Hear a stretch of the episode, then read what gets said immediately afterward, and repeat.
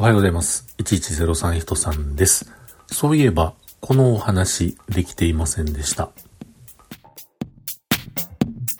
ということで今日もお話しさせていただいております。いちいちゼロさんと書きまして、人さんと言います。よろしくお願いします。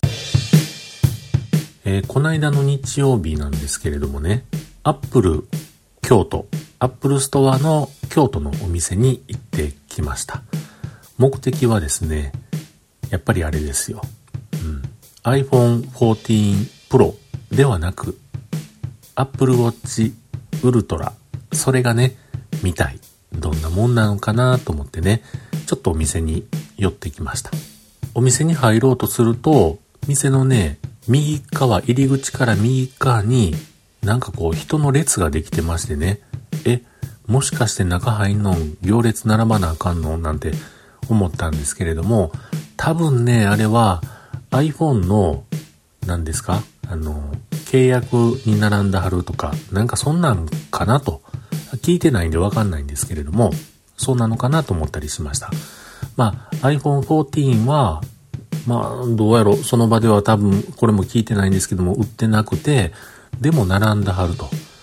それはおそらくね、サーティーンとか、あの辺の在庫あるやつを、まあ、安くなったんで、買うのに並んだはるんかなと、今思ったりしたわけなんですけれども、まあ、その行列は、こう、パスできてですね、お店の中にさささっと入ることができました。えー、テーブルは真ん中のテーブルの奥のテーブルでしたがね、角っこに Apple Watch Ultra の、あれはあの、海に潜る用の黄色い、あの、結構分厚いリングがにこあるやつ、あるんですけれども、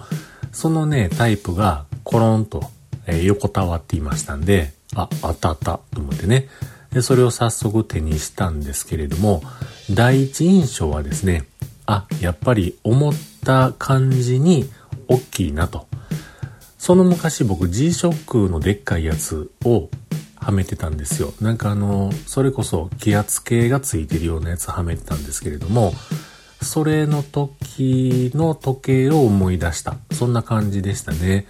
ベルトもごっつくて硬くて、そして、えー、本体も分厚くて幅広でみたいな感じでしたね。で、重さについても、まあもちろん今僕がはめている Apple Watch、これはシリーズろく、ろくなんですけれども、アルミなんですけれどもね、これに比べてもやっぱりもちろん重たいし、という感じだったんですけれども、正直ね、なんかもうその辺は、そのホームページ見てみたりとか、YouTube、いろんな YouTube 見てみたりとか、なんかそういうなんでね、あらかた検討がついてたんで、それほど驚きはありませんでした。で、実際、まあ、あの、僕普段は Apple Watch 右腕にはめてるんですけれども、まあ左腕がね、空いてるんで、左手に巻いてみようかなと思ったんですけれども、これ僕が間違ってんのか、お店に置いてある Apple Watch のベルトの付け方が違っていたのか、ちょっと定かではないんですけれども、ベルトって、あの、つけるの反対になるとつけにくいですよね。で、そういう状況やったんですよ。そういう状態やったんですね。うん。なので、えー、つけようかな、腕に巻こうかなと思ったんですけれども、ちょっと巻きにくくてですね、もうつけずにですね、腕の上に乗っけて、僕の腕と Apple Watch のその大きさとかね、えー、大きさというか、まあ、えー、これつけてなんか変にでっかすぎひんかなとか、なんかそういうふうな確認をしました。僕の手首は、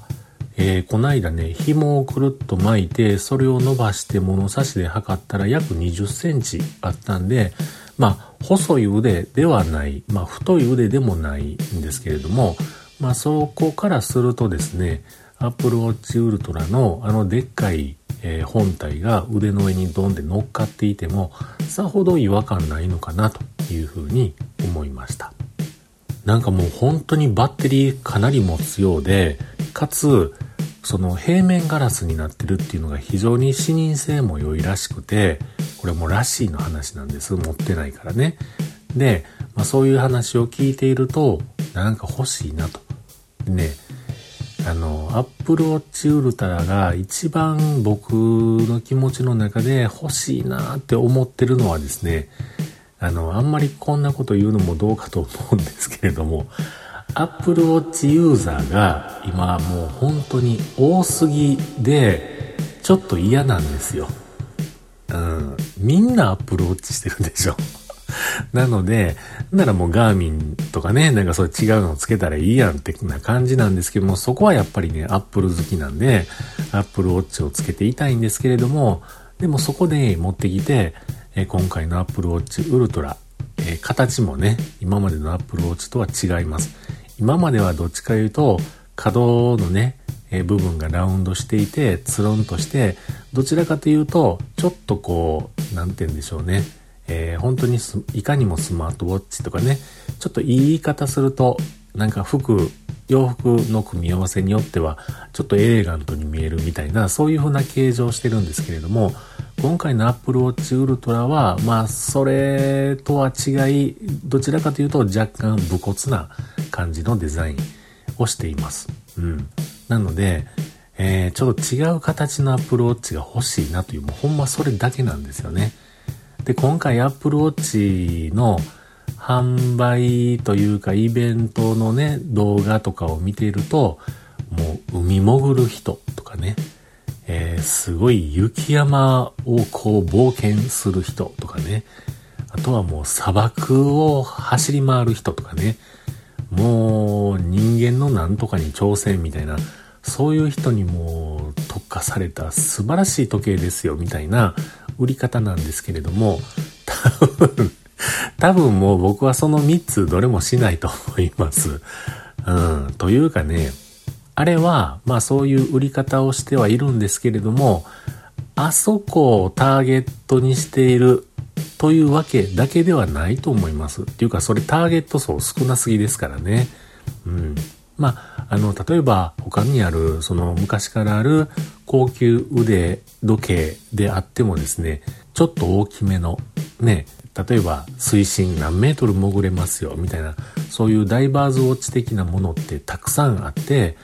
でそれをつけてる人、その、えー、なんとか品、嗜好品っていうんですか、嗜好品っていうんですか、で時計が大好きでいろんなものを集めてる中の一つとしてね、使ってる人もいらっしゃいますよね。きっとね、アップルはそこ狙ってんのちゃうかなと思うんですよね。うん、本当にその雪山歩く人を買ってねっていう、まあそれもあるんでしょうけれども、それではないユーザー層だから、先ほど言いました、もう Apple Watch みんなはめてるし、そうじゃないもんが欲しいんやっていう人が本来のターゲット層じゃなかろうかと思ったりしております。うん、いかんせん高いね、えー、商品です。まあ言うても腕時計で、えー、何十万何百万なんてするものはもうザラにあったりするわけなんですけれども、そんな中でこのじゅうにまんえん台の Apple Watch Ultra、 決してそういう意味では高いものではないんでしょうけれども、単純にじゅうにまんえんというものを支払うのであれば、えー、他にもっとなんかないんかと、他にもっと役に立つものが買えるでしょうよという、そういう冷静なね、僕も出てきたりもするので、なかなかすぐにホイホイとえー、買っちゃおうというような気持ちにはならないというね、そういう風な感じなんですよね。うん、あと Apple Watch のシリーズななとかはちとかと比べても、画面サイズは大きくなっているんですけれども、実際並べていろいろ見ているとですね、画面が大きくなった分、例えば、えー、表示されるエリアが広がって、中に表示されている内容がこうたくさん表示されているっていう感じでもなかったんですよ。うん、なので、えー、なんかそこの部分も含めてそっかと思ったりした部分もあったんですけれどもね、でも今の僕としては非常にもうここ最近のもう気になり出してる商品ナンバーワンであることは間違いないです。はい、ということで、まあとにかく買う買わんは別として、えー、本体を見てきて、本体を腕の上に乗っけてみて、ちょっとなるほどなといういろんなことを思って帰ってきましたよという、そんなこんなのお話でした。